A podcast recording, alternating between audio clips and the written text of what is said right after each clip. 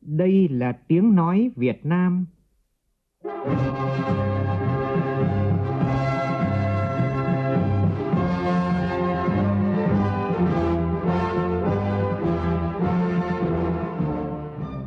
là tiếng nói Việt Nam,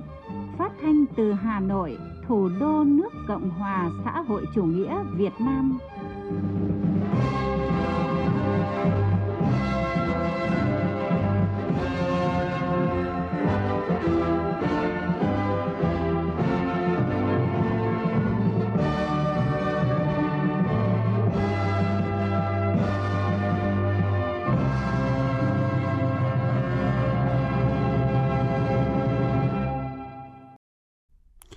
Biên tập viên Duy Quyền xin kính chào quý vị và các bạn. Mời quý vị và các bạn nghe chương trình Thời sự trưa của Đài Tiếng Nói Việt Nam với những nội dung chính sau đây.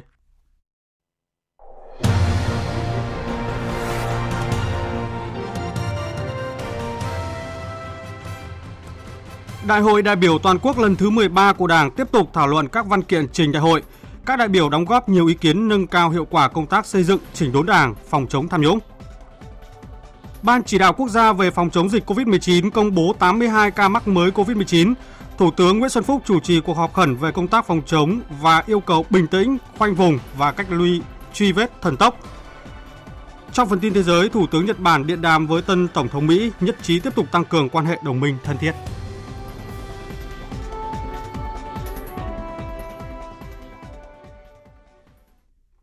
Bây giờ là tin chi tiết. Đại hội đại biểu toàn quốc lần thứ 13 của Đảng. Niềm tin và khát vọng.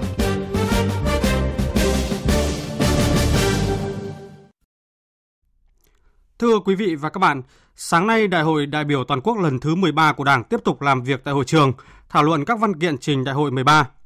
Thay mặt đoàn chủ tịch, đồng chí Vương Đình Huệ, Ủy viên Bộ Chính trị, Bí thư Thành ủy Hà Nội điều hành phiên thảo luận. Trong phiên thảo luận, công tác xây dựng chỉnh đốn Đảng, phòng chống tham nhũng là nội dung được các đại biểu đặc biệt quan tâm, góp ý vào các văn kiện đại hội, cùng với đánh giá cao kết quả xây dựng chỉnh đốn Đảng, phòng chống tham nhũng đạt được trong nhiệm kỳ qua. Nhiều đại biểu tiếp tục đề xuất các giải pháp để đẩy mạnh công tác phòng chống tham nhũng lãng phí trong thời gian tới. Phản ánh của phóng viên Đình Hiếu và Minh Châu.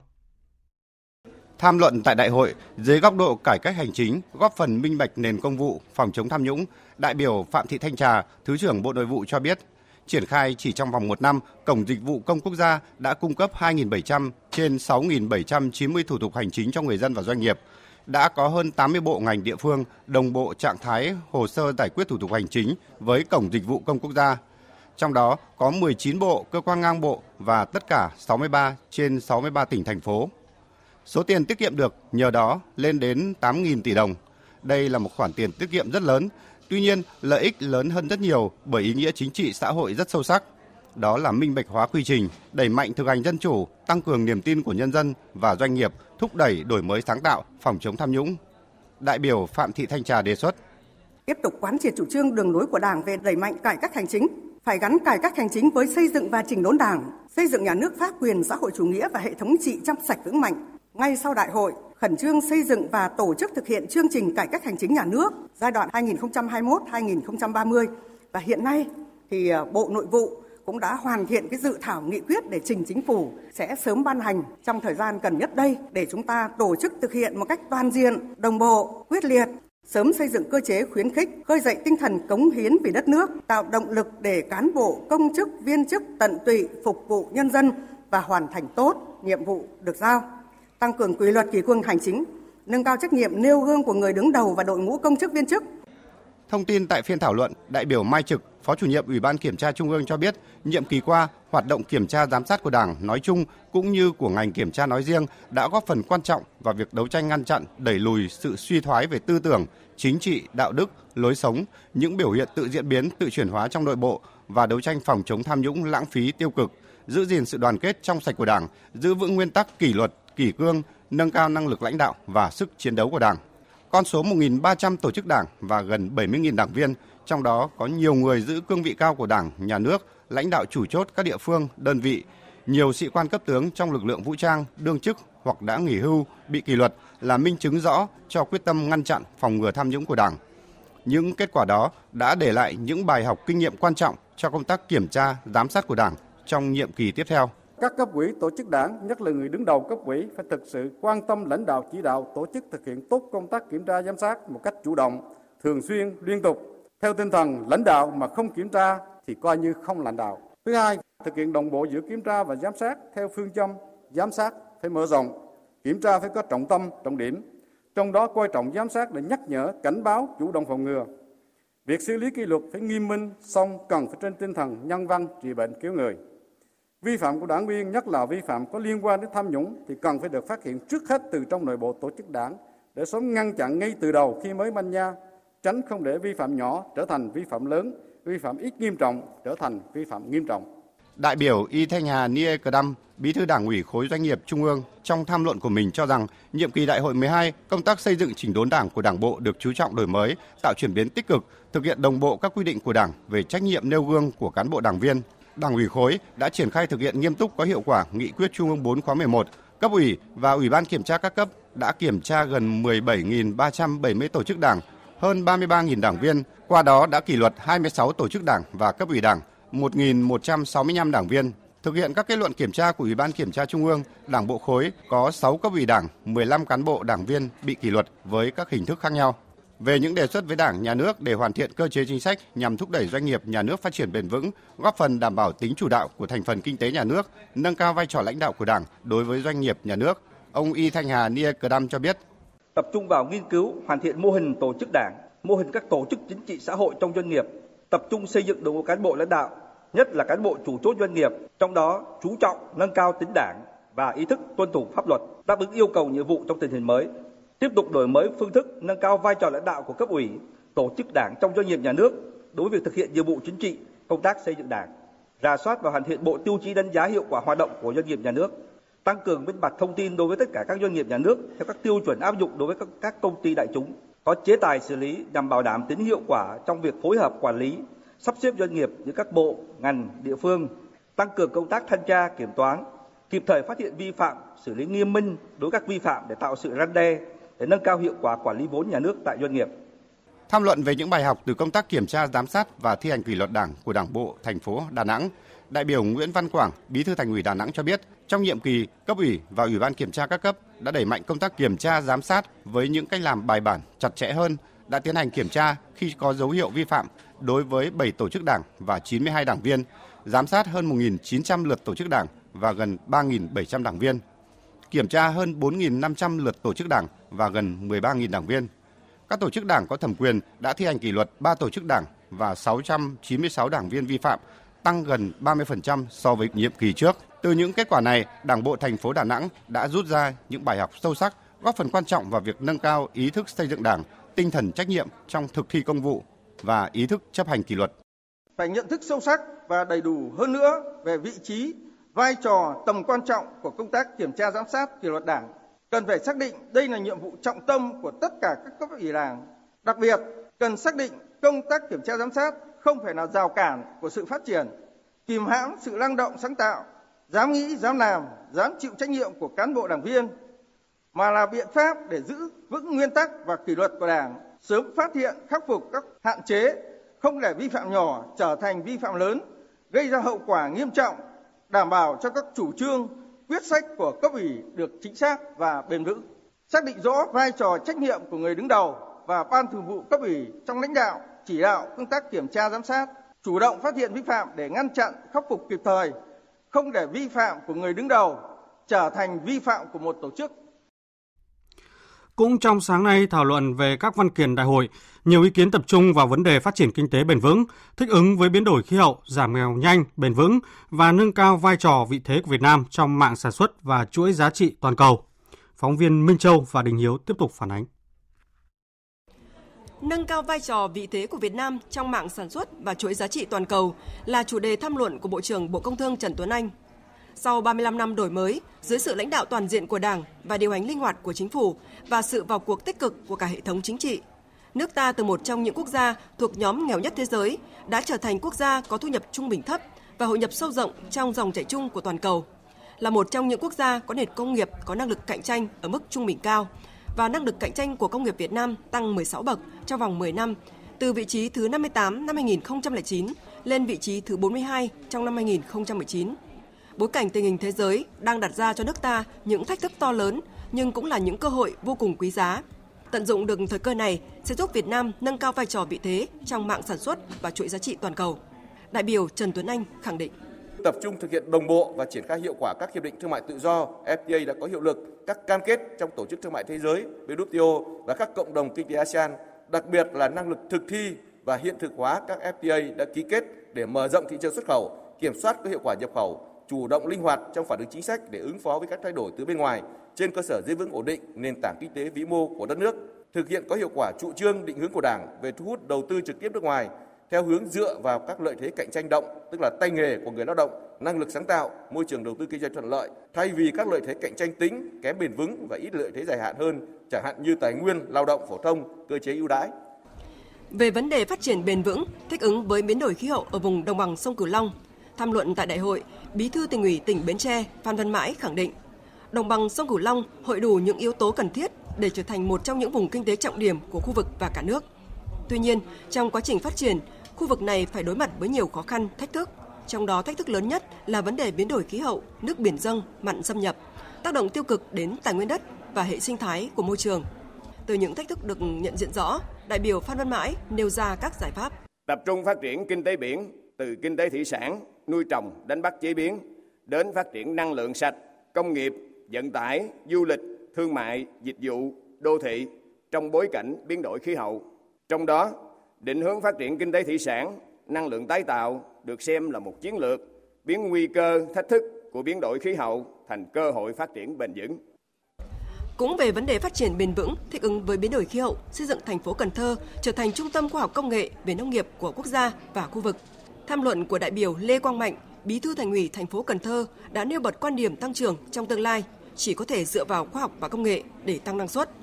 Để làm được điều đó, phải thay đổi tư duy phát triển từ sản xuất nông nghiệp thuần túy sang phát triển kinh tế nông nghiệp đa dạng, đáp ứng nhu cầu của thị trường, gắn với phát triển mạnh mẽ nông nghiệp ứng dụng công nghệ cao. Thành ủy Cần Thơ đã xác định phải tập trung chuyển đổi mạnh mẽ các hoạt động khoa công nghệ sang cơ chế thị trường với hệ thống các giải pháp đồng bộ, thúc đẩy cả về phía cung khoa công nghệ từ tiềm lực nghiên cứu của các viện trường và phía cầu khoa công nghệ từ doanh nghiệp và nông dân cùng với các cái giải pháp liên kết cung cầu, phát triển thị trường khoa công nghệ hoạt động hiệu quả. Theo đó, về thể chế cho phát triển ứng dụng khoa công nghệ, sớm hoàn thiện theo hướng hỗ trợ lành mạnh và hiệu quả sự cạnh tranh giữa các tổ chức nghiên cứu, các doanh nghiệp khoa công nghệ để xác định và từ đó tập trung hỗ trợ những tổ chức doanh nghiệp nào có thể thương mại hóa tri thức một cách tốt nhất. Tham luận về công tác giảm nghèo nhanh và bền vững, đại biểu Đỗ Đức Duy, Bí thư tỉnh ủy tỉnh Yên Bái đã chia sẻ những kinh nghiệm thực tế tại địa phương. Những năm qua, chương trình giảm nghèo ở Yên Bái được thực hiện đồng bộ với chương trình xây dựng nông thôn mới, tập trung hỗ trợ mở rộng sinh kế, phát triển sản xuất, tăng thu nhập và khả năng tiếp cận các dịch vụ xã hội cho người dân,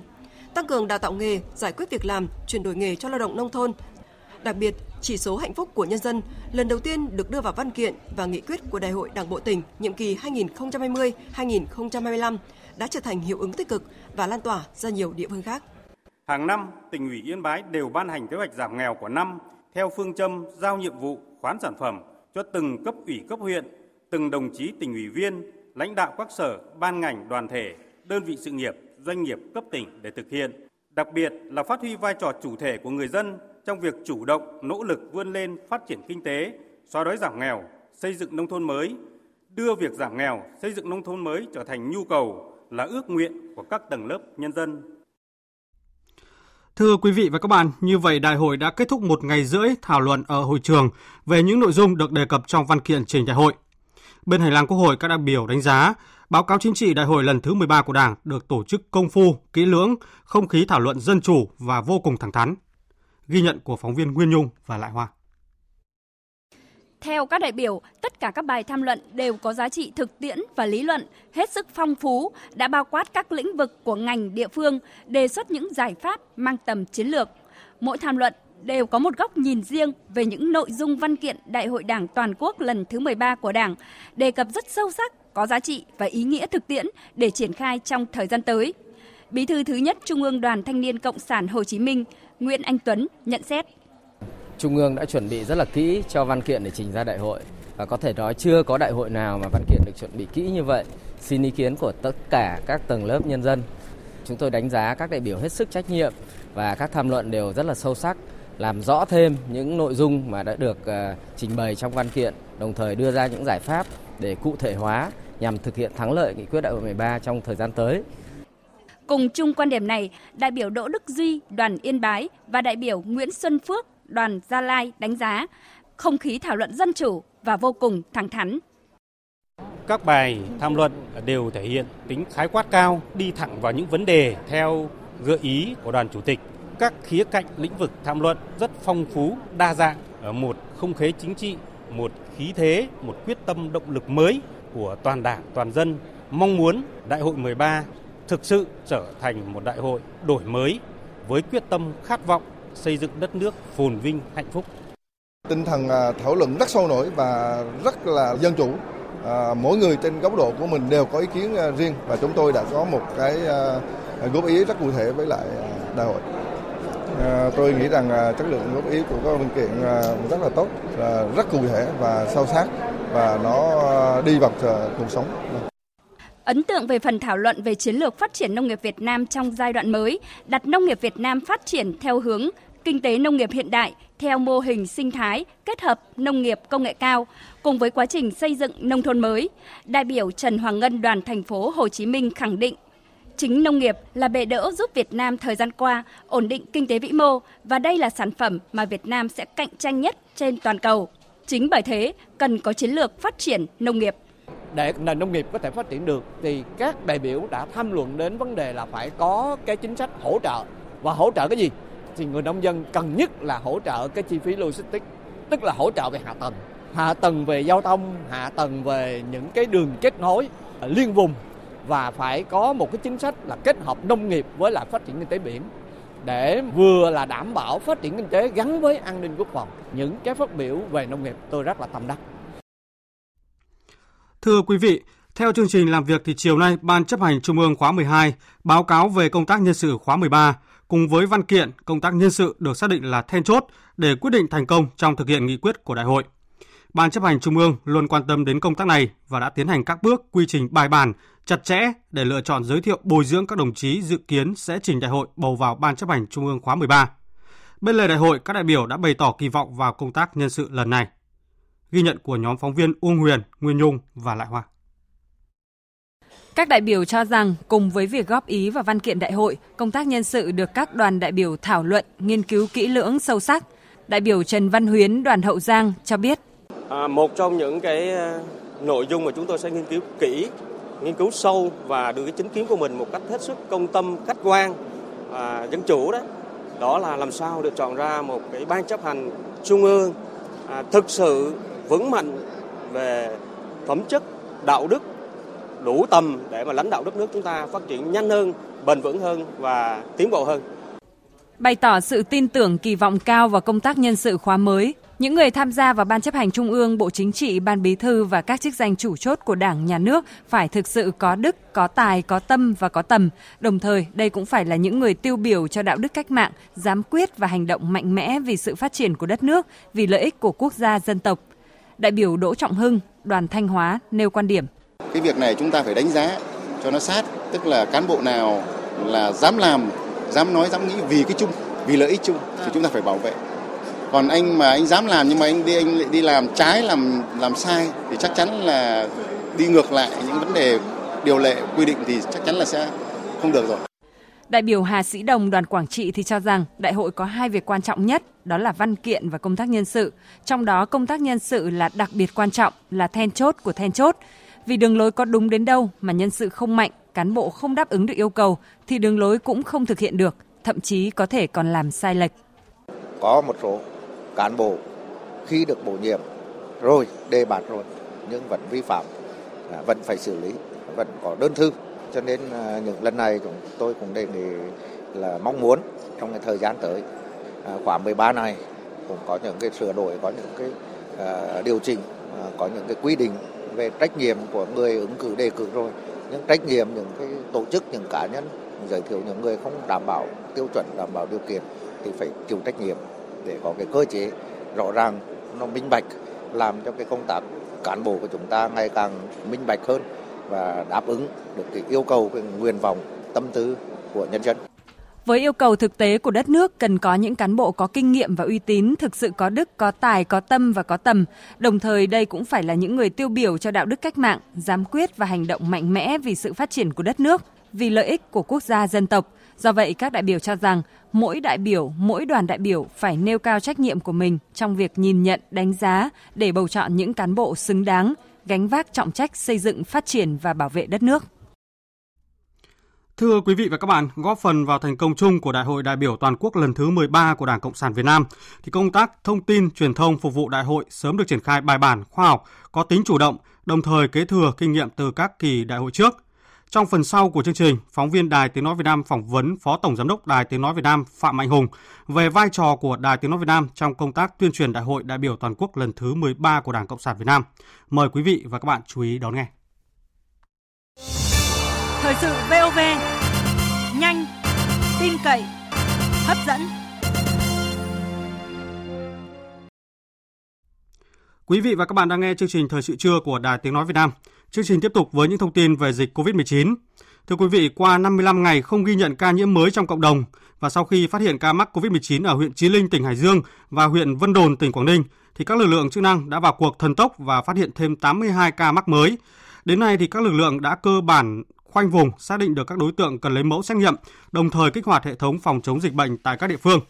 Và ngay trong sáng nay thì tại Trung tâm Hội nghị Quốc gia nơi diễn ra Đại hội Đảng toàn quốc lần thứ 13, Thủ tướng Chính phủ Nguyễn Xuân Phúc đã triệu tập cuộc họp khẩn với Ban chỉ đạo quốc gia phòng chống dịch COVID-19 để thống nhất các biện pháp phòng chống dịch kịp thời. Nhóm phóng viên Văn Hải và Thanh Trường thông tin. Theo Bộ trưởng Bộ Y tế Nguyễn Thanh Long, sau khi phía Nhật Bản thông báo về trường hợp một nữ công nhân của công ty Puchen ở Chí Linh, Hải Dương nhập cảnh vào Nhật Bản ngày 17 tháng 1 nhiễm COVID-19, các cơ quan chức năng của Ban chỉ đạo quốc gia đã phối hợp với tỉnh Hải Dương truy vết. Qua đó đã lấy mẫu xét nghiệm 138 công nhân cùng phân xưởng với bệnh nhân này. Chiều tối qua đã ghi nhận một nữ công nhân tiếp xúc gần bị lây nhiễm COVID-19 và sáng nay có thêm hơn 70 trường hợp khác có kết quả xét nghiệm dương tính. Bộ Y tế đã cử hai đoàn công tác với các chuyên gia đầu ngành đến hỗ trợ tỉnh Hải Dương thực hiện truy vết xét nghiệm. Bộ trưởng Nguyễn Thành Long nhận định. Thì chúng tôi xác định là đây là một trong những cái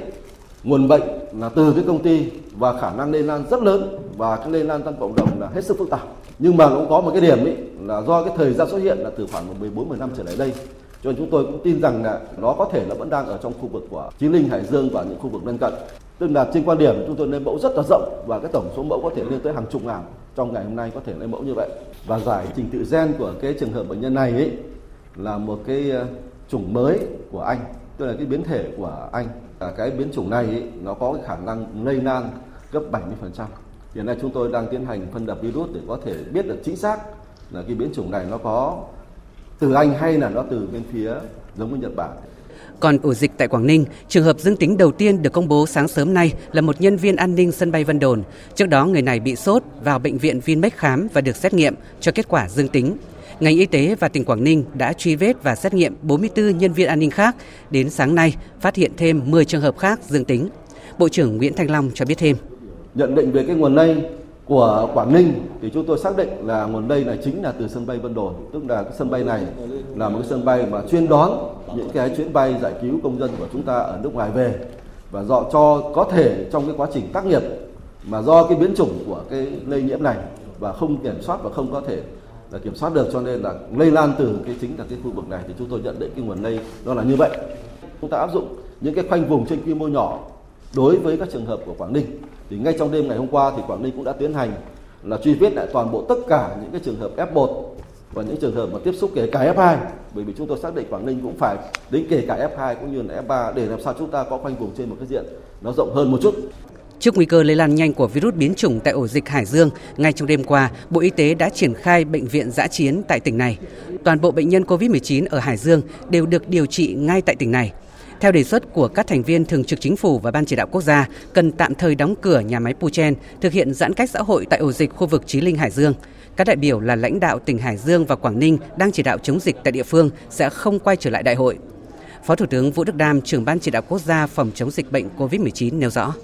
Và vì đây là cái biến thể mới lây lan rất nhanh cho nên là cái mức độ chúng ta làm rộng hơn và mạnh hơn lần trước. Bộ Y tế đã cử gần như là toàn lực để xuống Quảng xuống Chí Linh tương tự như là hồi chi viện cho Đà Nẵng. và chúng ta xét nghiệm rất nhanh và đêm qua xét nghiệm cho nên bây giờ đã xác định được là chủ yếu là các đối tượng tiếp xúc gần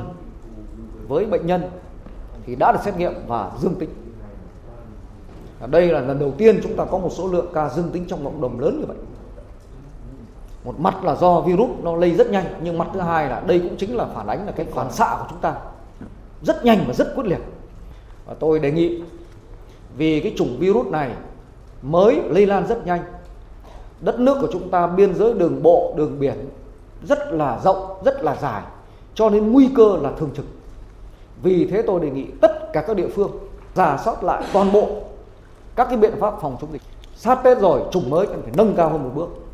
trên tinh thần công khai tình hình dịch, phát biểu tại cuộc họp, Thủ tướng Nguyễn Xuân Phúc nêu rõ, việc phát hiện ra các ổ dịch trong cộng đồng tại nước ta là chuyện từng xảy ra nhiều lần, người dân không nên hoang mang lo lắng. Chính phủ, Ban chỉ đạo quốc gia, Bộ Y tế và hai tỉnh Hải Dương, Quảng Ninh đang vào cuộc quyết liệt để chống dịch, đã khoanh vùng và tiếp tục truy vết mạnh mẽ. Yêu cầu trong lúc này không di chuyển người từ vùng dịch tại Hải Dương, Quảng Ninh ra các tỉnh thành khác. Thủ tướng Nguyễn Xuân Phúc nhấn mạnh. Khoanh vùng cách ly truy vết thần tốc trên diện rộng. Vấn đề thứ hai là những cái biện pháp mạnh phải được áp dụng ví dụ như chỉ thị 16 sẽ được áp dụng trên toàn thị xã Chí Linh. Đóng cửa sân bay Vân Đồn kéo dài thời gian cách ly đã hạn chế tối đa các đường bay quốc tế nhưng mà dừng các đường bay quốc tế trong thời điểm giờ đến nói chung là áp dụng những biện pháp rất mạnh rất kịp thời để ngăn chặn có hiệu quả cái, cái, cái lây nhiễm cộng đồng đang diễn ra ở khu vực Hải Dương và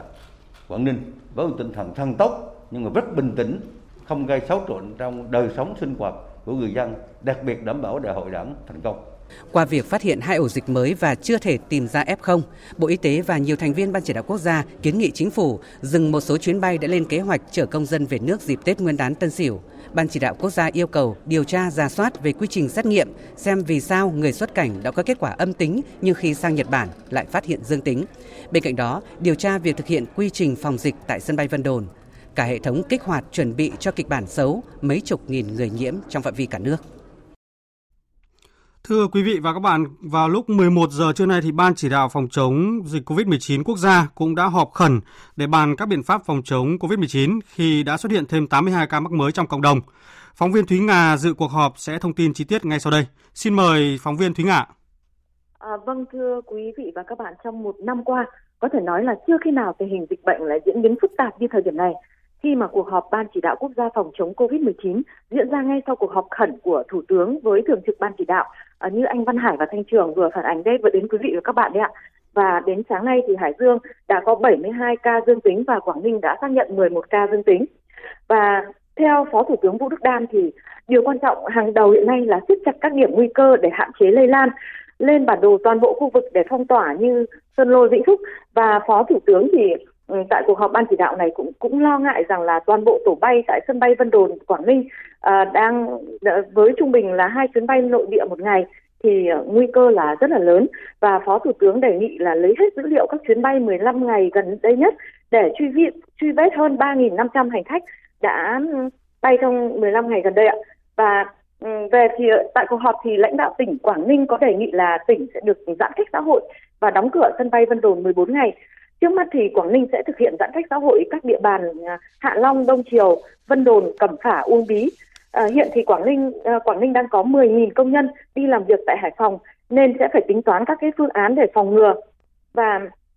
À, theo Phó Thủ tướng thì à, các địa bàn dịch diễn biến phức tạp, tinh thần là sẽ khoanh vùng phong tỏa ba cấp như à, phong tỏa sân Lôi và dừng các hoạt động trên địa bàn toàn tỉnh. Ờ, với các điểm trường học, nhà máy, công sở, nếu cam kết đảm bảo an toàn phòng chống dịch gì thì sẽ tiếp tục được làm việc. Và điều đáng chú ý là các kịch bản chúng ta cần chuẩn bị là 30.000 ca mắc tại nhiều tỉnh thành, nên tất cả các ban ngành các tỉnh thành kích hoạt lại toàn bộ cơ chế để phòng chống dịch. Và về phía ngành y tế thì tiếp tục đặt hàng mua máy thở, trang thiết bị để chuẩn bị cho công tác điều trị. Và kết luận tại cuộc họp cách đây ít phút thì uh, Phó Thủ tướng Vũ Đức Đam nhận định rằng là việc xuất hiện nhiều ca mắc trong cộng đồng thì một mặt phản ánh biến thể virus này lây lan rất nhanh, một mặt thì cũng thể hiện sự quyết liệt của Bộ Y tế và hai tỉnh Hải Dương và Quảng Ninh. À, điều quan trọng nhất hiện nay là tiếp tục truy vết F1, F2 để xác định các khu vực cần phong tỏa, các khu, khu vực nguy hiểm cần áp dụng cách ly xã hội. Um, và à, do chủng mới này lây lan rất nhanh nên khi người dân có những dấu hiệu cúm sốt thì sẽ đến các cơ sở y tế để khám chữa bệnh nên các cơ sở y tế sẽ phải làm thật chặt việc việc kiểm soát dịch bệnh à, và phó thủ tướng nhấn mạnh rằng nếu chúng ta không cảnh giác bị động thì tình hình dịch sẽ xảy ra tại nhiều nơi nên các địa phương cần nhanh hơn quyết liệt hơn trong khoanh vùng truy vết để à, à, chúng ta kiểm soát được ờ, từ nay cho đến tết ạ. À, còn về phía ờ, các chuyên gia thì ờ, phó giáo sư tiến sĩ Trần Đắc Phu đề xuất là các bệnh viện cần xét nghiệm tất cả các trường hợp sốt và các khoa có bệnh nhân nặng. Hiện thì Bộ Y tế đã cử 5 tổ công tác tiếp tục lấy mẫu từ đêm qua và chiều nay thì Bộ Y tế sẽ tổ chức tập huấn khai báo y tế quản lý người xuất nhập cảnh cho toàn bộ hệ thống ờ, uh, CDC và ban chỉ đạo phòng chống dịch COVID-19 19 ờ, của 63 tỉnh thành trong cả nước ạ và chúng tôi sẽ tiếp tục đưa thông tin của cuộc họp chiều nay do Phó Thủ tướng chủ trì ạ. À, xin mời uh, biên tập viên trở lại uh, chương trình ạ. Dạ vâng, xin cảm ơn phóng viên Thúy Nga với những thông tin vừa rồi. Thưa quý vị và các bạn, trước diễn biến phức tạp về các ca lây nhiễm COVID-19 trong cộng đồng tại Hải Dương, thì bên lề Đại hội Đảng toàn quốc lần thứ 13, phóng viên Văn Hiếu đã phỏng vấn Bí thư tỉnh ủy Hải Dương Phạm Xuân Thăng về công tác phòng chống và dập dịch tại địa phương. Mời quý vị và các bạn cùng nghe. À, thưa ông, đến thời điểm này thì sau khi xuất hiện các cái ca nhiễm trong cộng đồng thì tỉnh Hải Dương à, đã triển khai những giải pháp gì à, sau cuộc họp với Thủ tướng Chính phủ vào sáng nay? Chúng tôi đã phối hợp với ờ, các cái cơ quan chuyên môn của Bộ Y tế được tăng cường để khẩn trương tiến hành truy vết, lấy mẫu xét nghiệm đối với toàn bộ công nhân đang ờ, làm việc tại ờ, công ty này với 2.340 công nhân. Và xét nghiệm ờ, trên một cái diện rộng, lấy mẫu xét nghiệm trên diện rộng, không những công nhân đang làm việc trong các công ty. Và chúng tôi còn lấy mẫu xét nghiệm với các cái đối tượng tiếp xúc với các công nhân này, tức là F1, F2 và F3 và đồng thời nữa là Ờ, lấy mẫu xét nghiệm đối với gia đình của các cái công nhân ờ, có liên quan. Và cùng với đó đấy, thì ờ, chúng tôi đã tiến hành các cái biện pháp họp ban chỉ đạo cấp tỉnh. Và vào ngày hôm nay thì sẽ tiến hành phong tỏa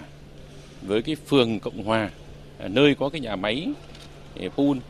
của khu nghiệp Cộng Hòa. Và cùng với đó là đối với thành phố Chi Linh thì chúng tôi sẽ áp dụng các cái biện pháp cách ly xã hội theo tinh thần chỉ thị 16 của Thủ tướng Chính phủ và cùng với đó đấy là chúng tôi ờ, tiến hành cách ly những cái đối tượng ờ, có nghi nhiễm ờ, F1 đối với địa bàn của thành phố Chí Linh cũng như các địa bàn có liên quan. Thế và trên địa bàn của tỉnh Hải Dương ấy thì chúng tôi tiến hành các cái biện pháp giãn cách xã hội theo tinh thần chỉ thị số 15 của Thủ tướng Chính phủ, dừng các hoạt động tập trung đông người và chúng tôi cho tiến hành giả soát các cái nhà máy trên địa bàn của tỉnh Hải Dương đang hoạt động và đối với những nhà máy nào mà không chấp hành nghiêm các cái biện pháp về phòng chống dịch Covid-19 thì sẽ tạm dừng uh, hoạt động Thế còn đối với các cái trường học thì hiện nay chúng tôi đã cho học sinh uh, nghỉ sớm hơn một tuần so với quy định để đảm bảo các cái biện pháp phòng chống dịch. Và hiện nay chúng tôi đang kích hoạt tất cả các cái hệ thống ờ, phòng chống dịch trên địa bàn tỉnh, bao gồm các cái cơ sở y tế, các cái ờ, cơ quan chức năng có liên quan để đặt Hải Dương vào cái tình trạng khẩn cấp cao nhất trong cái công tác phòng chống dịch với cái quyết tâm rất cao về công tác phòng chống dịch. À, thưa ông thì việc nhiều lãnh đạo chủ chốt của tỉnh thuộc đoàn đại biểu tỉnh Hải Dương đang tham dự đại hội đảng toàn quốc lần thứ 13 thì có ảnh hưởng gì đến công tác phòng chống dịch của địa phương hay không? Chúng tôi ờ, đã có cái ờ, chỉ đạo rất là nhanh là ngay từ đêm hôm qua thì chúng tôi đã báo cáo thường trực ban bí thư và thường trực ban bí thư đã trực tiếp ờ, cho phép đồng chí chủ tịch ủy ban nhân tỉnh là thành viên của đoàn đại biểu đã về dự đã về chỉ đạo trực tiếp công tác phòng chống dịch ờ, tại địa phương và chúng tôi sẽ tiếp tục báo cáo xin ý kiến của ban bí thư trung đảng để có thể là có thêm những đồng chí ờ, lãnh đạo tỉnh và chuyên môn về tiếp tục tham gia chỉ đạo phòng chống dịch. Thế ngoài ra thì báo cáo là ờ, khi đoàn đại biểu tỉnh Hải Dương đi dự đại hội thì chúng tôi đều phân công các đồng chí đại diện cho cấp ủy, cho hội đồng nhân dân, ủy ban nhân dân thực hiện cái công tác chỉ đạo lãnh đạo ở địa phương. Cho nên hiện nay với sự chỉ đạo địa phương thì nó không bị ảnh hưởng. Cùng với sự hỗ trợ của Bộ Y tế và Ban chỉ đạo Trung ương thì chúng tôi tin là ờ, chúng tôi hoàn toàn giữ được cái thế chủ động ờ, trong cái công tác phòng chống dịch. À, xin trân trọng cảm ơn ông. Thưa quý vị và các bạn, như Bí thư tỉnh ủy Hải Dương Phạm Xuân Thăng vừa cho biết thì thành phố Chí Linh tỉnh Hải Dương đã thực hiện giãn cách xã hội từ 12 giờ trưa nay, phong tỏa hai địa điểm là thôn Kim Điền, xã Hưng Đạo và công ty trách nhiệm hữu hạn điện tử Poyun Việt Nam. Tỉnh Hải Dương cũng đang xem xét lập bệnh viện giã chiến tại Chí Linh của tỉnh Hải Dương. Trong diễn biến liên quan thì Bộ Y tế cũng đã cử đoàn cán bộ bệnh viện Y Hà Nội, bệnh viện Bạch Mai, bệnh viện nhiệt đới Trung ương về Hải Dương để hỗ trợ chống dịch. Tiến sĩ Trần Như Dương, Phó Viện trưởng Viện Vệ sinh Dịch tễ Trung ương khẳng định là Bộ Y tế sẽ hỗ trợ tối đa mọi nguồn lực cho Hải Dương với tinh thần là quyết tâm cao nhất để dập nhanh ổ dịch. Tình hình dịch tại Hải Dương đang trong giai đoạn đầu, việc truy vết để cách ly ngay nhanh nhất là việc đầu tiên. Tất cả các huyện phải phối hợp chặt chẽ và trong tình trạng đón nhận tất cả các ca bệnh có thể xuất hiện, phải kích hoạt ngay tổ phòng chống dịch COVID-19 cộng đồng để giám sát tại cộng đồng. Đây là biện pháp chiến lược trong giai đoạn này. Còn tại Quảng Ninh thì sáng nay Ban chỉ đạo phòng chống dịch COVID-19 địa phương này đã tiến hành họp khẩn để triển khai biện pháp phòng chống COVID-19. Sở Giao thông Vận tải tỉnh Quảng Ninh đã có công văn khẩn thông báo tạm dừng toàn bộ các hoạt động vận tải hành khách đường bộ, đường thủy, liên tỉnh và nội tỉnh trên địa bàn tỉnh, bao gồm cả phương tiện đi và đến tỉnh Quảng Ninh. Học sinh tất cả các cấp từ mầm non đến đại học trong thời trong toàn tỉnh cũng được nghỉ học đến hết tuần. Tin của Vũ Miền, phóng viên Đài Tiếng nói Việt Nam thường trú tại khu vực Đông Bắc. Tại cuộc họp khẩn sáng nay, ông Nguyễn Tường Văn, Chủ tịch Ủy ban nhân dân tỉnh, Phó trưởng ban chỉ đạo phòng chống dịch COVID-19 tỉnh Quảng Ninh yêu cầu tất cả các địa phương ngay lập tức tập trung tối đa nhân lực, truy vết và sàng lọc các trường hợp tiếp xúc và thực hiện lấy mẫu xét nghiệm ngay khi có danh sách. Đồng thời công khai các trường hợp nghi nhiễm, tuyên truyền để người dân cùng vào cuộc, phối hợp các cơ quan chức năng trong việc truy vết. Quảng Ninh sẽ tạm dừng các cuộc họp không cần thiết để tập trung cho công tác phòng chống dịch. Các cơ quan công sở thực hiện chế độ làm việc trực tuyến tại nhà, hạn chế tối đa tập trung đông người. Cơ sở kinh doanh dịch vụ giải trí tạm dừng hoạt động. Các ngành liên quan phối hợp với các địa phương thực hiện giả soát để có phương án phòng chống dịch chi tiết. Thành lập 13 chốt kiểm soát chặt chẽ người và phương tiện ra vào tỉnh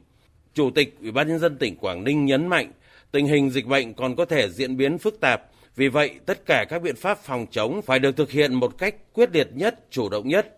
Đặc biệt các địa phương phải chủ động chuẩn bị đầy đủ ngay các vật tư y tế, trang thiết bị phòng chống dịch để sẵn sàng ứng phó với những trường hợp xấu nhất có thể xảy ra.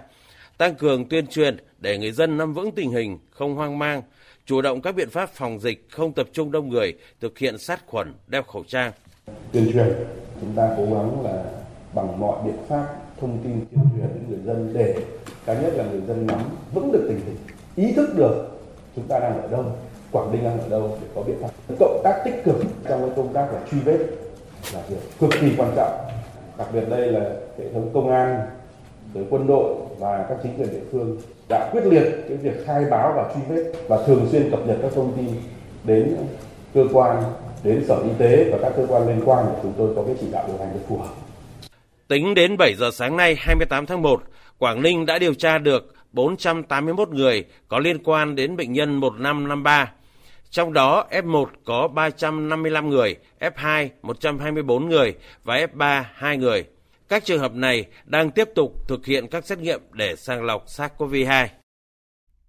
Thưa quý vị, theo thông báo mới nhất của Tổ chức Y tế Thế giới WHO thì các biến thể của virus SARS-CoV-2 đang ngày càng lây lan rộng. Với biến thể tại Anh thì đã xuất hiện hơn ở hơn 70 quốc gia, trong khi biến thể từ Nam Phi đã lan ra hơn 30 nước. Điều này đặt ra thách thức cho cuộc chiến chống COVID-19 của toàn cầu, trong bối cảnh nhiều quốc gia vốn được coi là hình mẫu của thành công thời gian qua lại bắt đầu bước vào một hành trình chống dịch mới.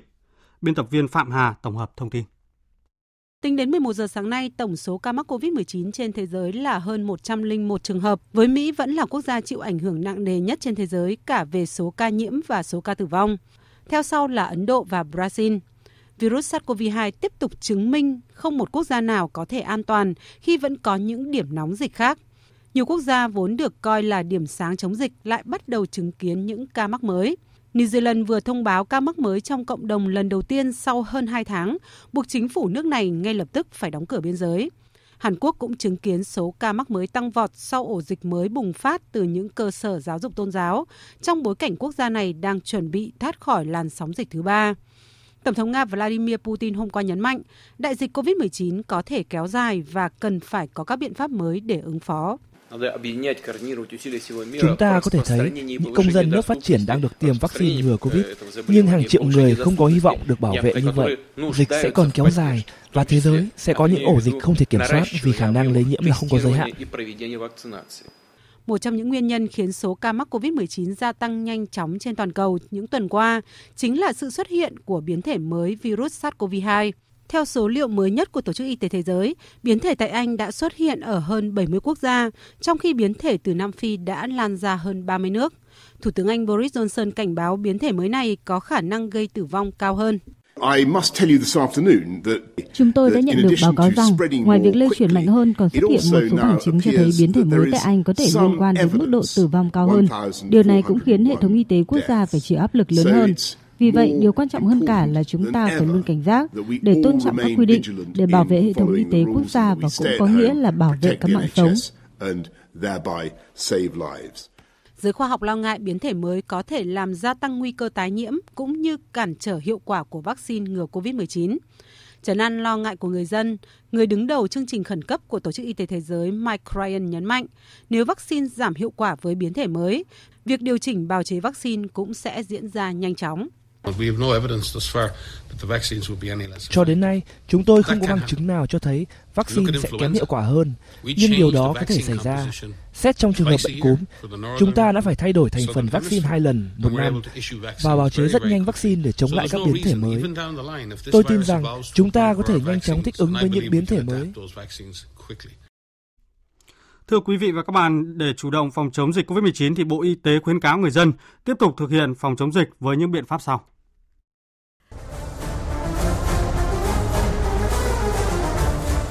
Khẩu trang, đeo khẩu trang vải thường xuyên tại nơi công cộng, nơi tập trung đông người, đeo khẩu trang y tế tại các cơ sở y tế, khu cách ly. Khử khuẩn, rửa tay thường xuyên bằng xà phòng hoặc dung dịch sát khuẩn tay, vệ sinh các bề mặt, vật dụng thường xuyên tiếp xúc, tay nắm cửa, điện thoại, máy tính bảng, mặt bàn, ghế, giữ vệ sinh, lau rửa và để nhà cửa thông thoáng. Khoảng cách, giữ khoảng cách khi tiếp xúc với người khác. Không tụ tập đông người. Khai báo y tế, thực hiện khai báo y tế trên app nCoV, cài đặt ứng dụng Bluezone tại địa chỉ www.bluezone.gov.vn để được cảnh báo nguy cơ lây nhiễm COVID-19. Khi có dấu hiệu sốt, ho, khó thở, hãy gọi điện cho đường dây nóng của Bộ Y tế 1900 9095 hoặc đường dây nóng của y tế địa phương để được tư vấn, hỗ trợ, hướng dẫn đi khám bệnh đảm bảo an toàn.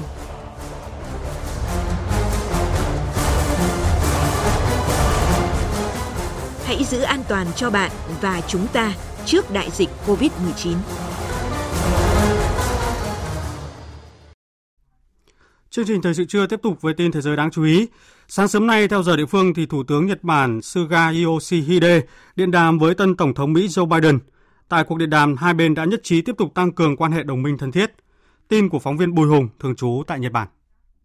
Hai bên đã nhất trí tiếp tục tăng cường quan hệ hướng tới thực hiện chiến lược Ấn Độ Dương-Thái Bình Dương tự do và rộng mở, khẳng định tầm quan trọng của hội đàm cấp cao Nhật-Mỹ dưới thời chính quyền mới của ông Joe Biden. Thủ tướng Suga cho biết sẽ điều chỉnh chuyến thăm Mỹ sớm nhất khi dịch COVID-19 tạm lắng. Hai bên nhất trí sẽ duy trì liên kết với Australia và Ấn Độ trong thực hiện chiến lược Ấn Độ Dương-Thái Bình Dương tự do và rộng mở, thực hiện nghị quyết của Hội đồng Bảo an Liên Hợp Quốc về phi hạt nhân hóa trên bán đảo Triều Tiên. Hai bên cũng đã trao đổi về biện pháp chống dịch COVID-19, hợp tác trong vấn đề biến đổi khí hậu. Nhà Trắng Mỹ cho biết tại cuộc điện đàm lần này, hai bên đã trao đổi về mối liên quan không thể thay đổi của Mỹ trong vấn đề hợp tác với quân đội Nhật Bản, bao gồm giải quyết vấn đề lãnh hải trên các cư điếu ngư. Tổng thống Joe Biden khẳng định quyết tâm của Mỹ đối với việc tăng cường hợp tác bảo vệ an ninh của Nhật Bản đã được nêu rõ trong Điều 5 của Hiệp ước An ninh Nhật-Mỹ, mà đầu tiên là quần đảo Senkaku Điếu Ngư. Cuộc điện đàm diễn ra trong khoảng 30 phút vào đầu giờ sáng nay. Đây là cuộc điện đàm đầu tiên giữa Thủ tướng Suga Yoshihide và ông Joe Biden với tư cách là Tổng thống Mỹ. Nhân dịp này, Thủ tướng Suga đã trực tiếp chúc mừng Tổng thống Joe Biden. Thời sự VOV, nhanh, tin cậy, hấp dẫn. Quý vị và các bạn đang nghe chương trình Thời sự trưa của Đài Tiếng Nói Việt Nam. Như chúng tôi giới thiệu trong phần đầu của chương trình, Thưa quý vị và các bạn, góp phần vào thành công chung của Đại hội đại biểu toàn quốc lần thứ 13 của Đảng Cộng sản Việt Nam, công tác thông tin truyền thông phục vụ đại hội sớm được triển khai bài bản, khoa học, có tính chủ động cao, đồng thời được kế thừa kinh nghiệm từ các kỳ đại hội trước. Đài Tiếng Nói Việt Nam, một trong những cơ quan truyền thông chủ lực của quốc gia, đã sớm có kế hoạch riêng mình để nhằm tận dụng hệ thống hạ tầng hiện đại với đầy đủ 4 loại hình báo chí, có 8 kênh phát thanh, 17 kênh truyền hình, 2 báo điện tử, 1 báo in, 6 cơ quan thường trú ở 6 khu vực trong nước và 13 cơ quan thường trú ở các khu vực trên thế giới. Chúng tôi có cuộc trao đổi với ông Phạm Mạnh Hùng, Phó Tổng Giám đốc Đài Tiếng Nói Việt Nam về kế hoạch này. Mời quý vị và các bạn cùng nghe. Thưa Phó Tổng Giám đốc Phạm Mạnh Hùng, à, rõ ràng là qua những ngày đầu tiên của Đại hội đại biểu toàn quốc lần thứ 13 của Đảng, chúng ta có thể nhận thấy rõ sự chủ động của Đài Tiếng nói Việt Nam à, phát huy ưu thế của tất cả các loại hình, ờ, một cái đặc trưng hiếm thấy ở các cái cơ quan truyền thông chủ lực của chúng ta. Thì ông có thể cho biết rằng là cái sự chủ động đó có được là nhờ những cái kế hoạch bài bản được chuẩn bị từ trước đó như thế nào ạ? Từ năm ngoái, đồng chí tổng giám đốc cũng như lãnh đạo đài cũng đã chỉ đạo rất là sâu sát các đơn vị từ kỹ thuật đến các cái đơn vị biên tập lên kế hoạch rất là chi tiết bám sát các cái nội dung phục vụ đại hội. Thế và gần đây thì chúng ta lại điều chỉnh các cái kế hoạch làm sao cho nó phù hợp với cái kịch bản truyền thông về đại hội 13 do ban tuyên giáo trung ương lấy ý kiến các cơ quan xây dựng. Thì đài tiếng nói Việt Nam thì riêng cái đội ngũ tác nghiệp trực tiếp ở đại hội 13 tức là ở ngay cái trung tâm hội nghị quốc gia ấy, thì số lượng về phóng viên biên tập viên của đài ấy, kỹ thuật viên ấy cũng là lớn nhất trong các cơ quan báo chí chủ lực. Chúng ta có hơn bốn chục ờ, Ờ, nhân sự làm việc trực tiếp ở đấy. Ngoài ra thì các cái tòa soạn của VOV1 của các kênh phát thanh, rồi của truyền hình, của báo điện tử, của báo giấy thì cũng hoạt động hết tốc lực. Và kết quả là chúng ta có những cái tuyến bài sâu, nhìn lại thành tựu của đất nước, vai trò lãnh đạo của Đảng Cộng sản Việt Nam. Nhìn về cái tầm nhìn của đất nước, thể hiện trong các cái văn kiện chuẩn bị trong đại hội 13 và chúng ta triển khai ra thành các cái chương trình các cái về tin bài các chương trình talk show trên phát thanh truyền hình và trên các cái báo ấy rất là sâu sắc ấn tượng nhiều thông tin uh, hữu ích thú vị. Thế và khi mà phiên khai mạc đại hội thì đài tiếng nói Việt Nam cũng đã trên hệ thống phát thanh của mình đã thực hiện một cái chương trình đặc biệt từ 6 giờ đến kéo đến hết cái phiên khai mạc buổi sáng chính thức của đại hội. Thế và chúng ta cũng đã chủ động liên hệ với các đài phát thanh truyền hình địa phương và họ đã tiếp phát sóng đến tận cơ sở để làm sao được truyền tải được những cái thông tin về đại hội đến nhiều công chúng nhất. Ngoài ra thì các cái nền tảng khác thì cũng phát huy tối đa cái tác dụng của mình. Thế và cái ấn tượng ban đầu ấy là chúng ta tổ chức bài bản nên tạo ra được một cái cái cái nhịp độ thông tin rất là dày dặn, phong phú, đa dạng, hấp dẫn, lôi cuốn. À, thưa Phó Tổng Giám đốc, chúng ta cũng à, không quên nhắc đến việc là Đài tiếng nói Việt Nam có rất nhiều các cơ quan thường trú trong và ngoài nước. Việc tận dụng những cái cơ quan này trong cái việc đa dạng các cái ý kiến tiếp nhận à, phản hồi uh, liên quan đến các cái nội dung quan trọng của Đại hội Đảng thì sẽ được uh, Đài tiếng nói Việt Nam uh, tính đến như thế nào ạ? VOV thì có một cái hệ thống các cơ quan thường trú ngoài nước 13 cơ quan ở các cái châu lục quan trọng nhất. Thế và ở trong nước thì chúng ta có 6 cái cơ quan thường trú khu vực bám sát cái kế hoạch tuyên truyền thống nhất Ừ, của toàn bộ đài tiếng nói Việt Nam. Thì anh chị em phóng viên, biên tập viên ở các cơ quan thường trú cũng như ở nước ngoài cũng rất tích cực tham gia vào cái việc đưa tin về đại hội toàn quốc lần thứ 13 của Đảng. Ngoài cái việc mà đưa những cái ý kiến, những cái tâm huyết, những nguyện vọng, niềm vui, niềm tự hào của nhân dân cả nước hướng về đại hội đảng thì ở nước ngoài chúng ta cũng khai thác tối đa các cái ý kiến của các chuyên gia các chính khách quốc tế, rồi của báo chí quốc tế nói về đại hội toàn quốc lần thứ 13 của Đảng Cộng sản Việt Nam, cũng như nó đánh giá về cái vai trò lãnh đạo, vai trò tiên phong của Đảng Cộng sản Việt Nam đối với cái sự nghiệp xây dựng, phát triển đất nước, đổi mới đất nước, và đặc biệt là cái kiểm soát về đại dịch Covid-19 ở Việt Nam khiến Việt Nam trở thành một trong những cái điểm sáng trên toàn cầu về thực hiện cái mục tiêu kép, tức là vừa phát triển kinh tế, vừa kiểm soát Covid. Thế và góp phần cũng là tạo ra cái một cái chiều phong thông tin rất phong phú đa dạng phục vụ cả cái công chúng trong nước và nước ngoài về Đại hội Đảng toàn quốc lần thứ 13. À, thưa Phó Tổng Giám đốc, ông có vừa nhắc về việc là công chúng cả trong và ngoài nước đang rất là ngóng chờ về những cái thành công của đại hội. Vậy thì à, để chuẩn bị cho cái sự thành công đó của đại hội thì Đài Tiếng nói Việt Nam sẽ có một cái kế hoạch cụ thể thế nào cho cái việc tuyên truyền về những cái thắng lợi và đặc biệt là những cái nghị quyết quan trọng được đưa ra tại đại hội lần này thưa ông? Với cái kết quả thực hiện mỗi ngày ấy, là trên các cái nền tảng, các phương tiện, các ngôn ngữ ấy, là chúng ta có khoảng ờ, trên dưới 200 tin bài chương trình phát thanh truyền hình rồi báo viết về đưa tin về đại hội lần thứ 13 của Đảng và tôi nghĩ là đây Đài Tiếng nói Việt Nam là một trong những cơ quan báo chí ấy, đưa nhiều tin bài nhất với cái tần suất rất cao về đại hội toàn quốc lần thứ 13. Thế và chúng tôi cũng tổ chức giao ban hàng ngày đánh giá xem xét những cái việc mà chúng ta làm được, những cái việc mà chúng ta cần phải làm tốt hơn. Thế và chúng tôi cũng đang chuẩn bị một cái chương trình đặc biệt giao cho ban thời sự VOV1 phối hợp với các cơ quan thường trú trong nước và nước ngoài trong cái phiên mà bế mạc đại hội vào đầu tuần sau. Ngoài ra thì khi bế mạc đại hội thì chúng tôi còn những cái kế hoạch tuyên truyền để triển khai cái nghị quyết của đại hội và lan tỏa cái tinh thần, cái thành công của đại hội đến với công chúng trong nước và nước ngoài và tôi tin là công chúng sẽ tiếp tục được chúng tôi phục vụ những cái món ăn tinh thần những cái món ăn về mặt thông tin truyền thông hết sức phong phú đa dạng hấp dẫn thế và chúng tôi cũng sẵn sàng tiếp nhận những cái ý kiến phản hồi của công chúng trong nước và nước ngoài để cho cái hoạt động thông tin của Đài Tiếng Nói Việt Nam ngày càng tốt hơn. Vâng, xin cảm ơn ông. Quý vị và các bạn vừa nghe phỏng vấn Phó Tổng Giám đốc Đài Tiếng Nói Việt Nam Phạm Mạnh Hùng về vai trò của Đài Tiếng Nói Việt Nam trong công tác tuyên truyền Đại hội đại biểu toàn quốc lần thứ 13 của Đảng Cộng sản Việt Nam. Tiếp theo chương trình thời sự trưa nay như thường lệ là trang tin đầu tư tài chính và bản tin thể thao. Trang tin đầu tư tài chính.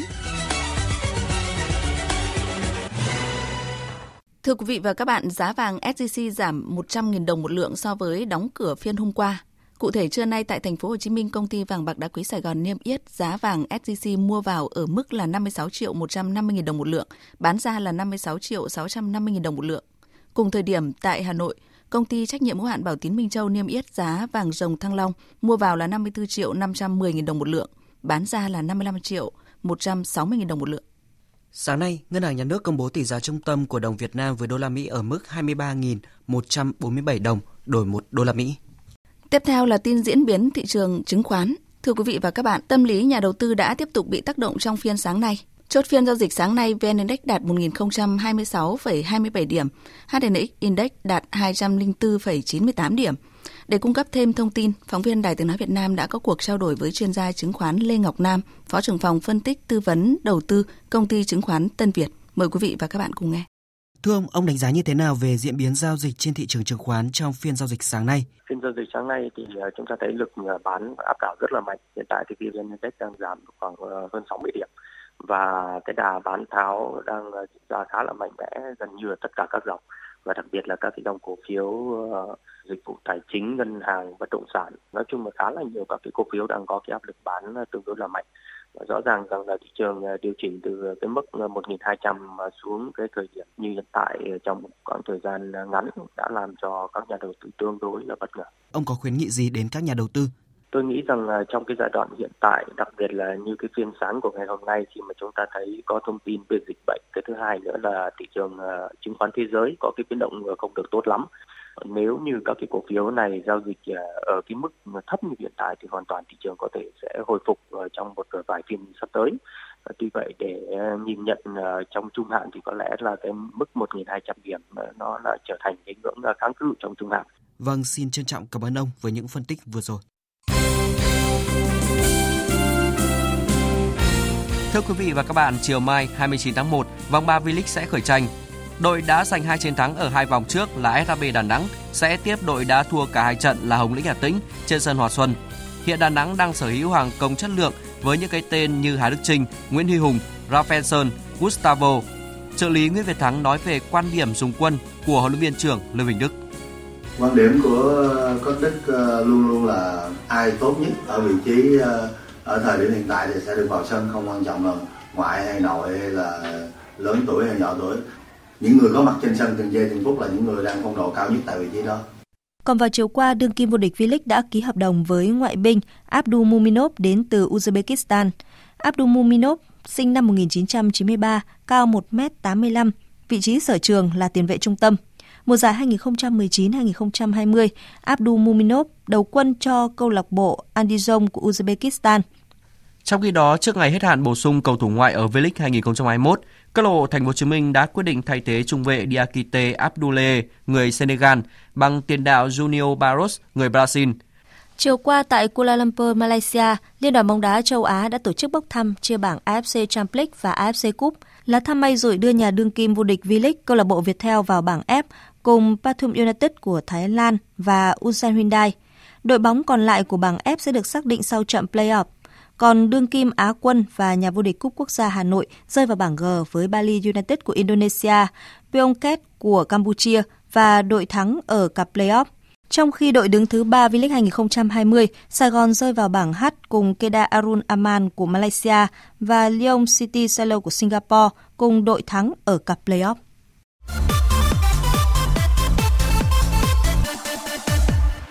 Dạng sáng nay tiếp tục diễn ra các trận đấu thuộc vòng 20 Premier League. Manchester United bất ngờ nhận thất bại 1-2 trước đội bóng cuối bảng Sheffield United.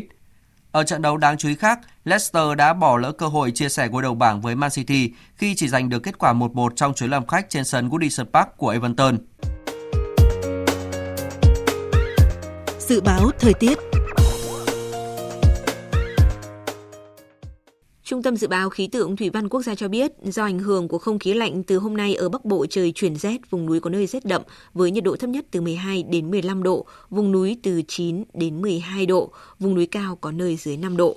Và sau đây sẽ là phần dự báo chi tiết các khu vực chiều và đêm nay. Phía Tây Bắc Bộ nhiều mây, chiều có mưa mưa nhỏ, đêm có mưa nhỏ rải rác, trời rét có nơi rét đậm, nhiệt độ từ 14 đến 19 độ, riêng khu Tây Bắc cao nhất từ 22 đến 24 độ.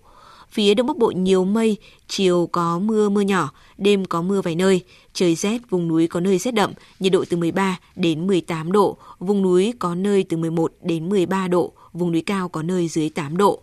Các tỉnh từ Thanh Hóa đến Thừa Thiên Huế nhiều mây, có mưa và mưa rào, trời rét, nhiệt độ từ 16 đến 22 độ. Các tỉnh ven biển từ Đà Nẵng đến Bình Thuận nhiều mây, có mưa rào và rông rải rác. Phía Bắc đêm trời lạnh, nhiệt độ từ 19 đến 25 độ, phía Nam từ 22 đến 28 độ. Tây Nguyên chiều nắng, đêm có mưa vài nơi, đêm trời rét, nhiệt độ từ 15 đến 28 độ. Nam Bộ chiều nắng, đêm có mưa rào vài nơi, nhiệt độ từ 21 đến 33 độ. Khu vực Hà Nội nhiều mây, có mưa nhỏ vài nơi, trời rét, nhiệt độ từ 14 đến 18 độ. Tiếp theo là dự báo thời tiết biển, vịnh Bắc Bộ có mưa rải rác, tầm nhìn xa trên 10 km, giảm xuống từ 4 đến 10 km trong mưa, gió Đông Bắc cấp 6, giật cấp 8, biển động. Vùng biển từ Quảng Trị đến Quảng Ngãi, từ Bình Định đến Ninh Thuận và từ Bình Thuận đến Cà Mau có mưa rào vài nơi, tầm nhìn xa trên 10 km, giảm xuống từ 4 đến 10 km trong mưa, gió Đông Bắc cấp 6, có lúc cấp 7, giật cấp 8, biển động mạnh. Vùng biển từ Cà Mau đến Kiên Giang và Vịnh Thái Lan có mưa rào vài nơi, tầm nhìn xa trên 10 km, gió đông đến đông bắc cấp 4 cấp 5. Khu vực Bắc, giữa và Nam Biển Đông và khu vực quần đảo Hoàng Sa thuộc thành phố Đà Nẵng, khu vực quần đảo Trường Sa thuộc tỉnh Khánh Hòa có mưa rào và có nơi có rông, tầm nhìn xa trên 10 km, giảm xuống từ 4 đến 10 km trong mưa, gió đông bắc cấp 6, có lúc cấp 7, giật cấp 8, biển động mạnh. Những thông tin thời tiết vừa rồi đã kết thúc chương trình thời sự trưa nay của Đài Tiếng nói Việt Nam. Chương trình hôm nay do các biên tập viên Duy Quyền, Lan Anh, Nguyễn Hằng tổ chức biên soạn và thực hiện, cùng sự tham gia của kỹ thuật viên Hồng Thanh, chịu trách nhiệm nội dung Nguyễn Vũ Duy. Cảm ơn quý vị đã quan tâm lắng nghe. Kính chào và hẹn gặp lại.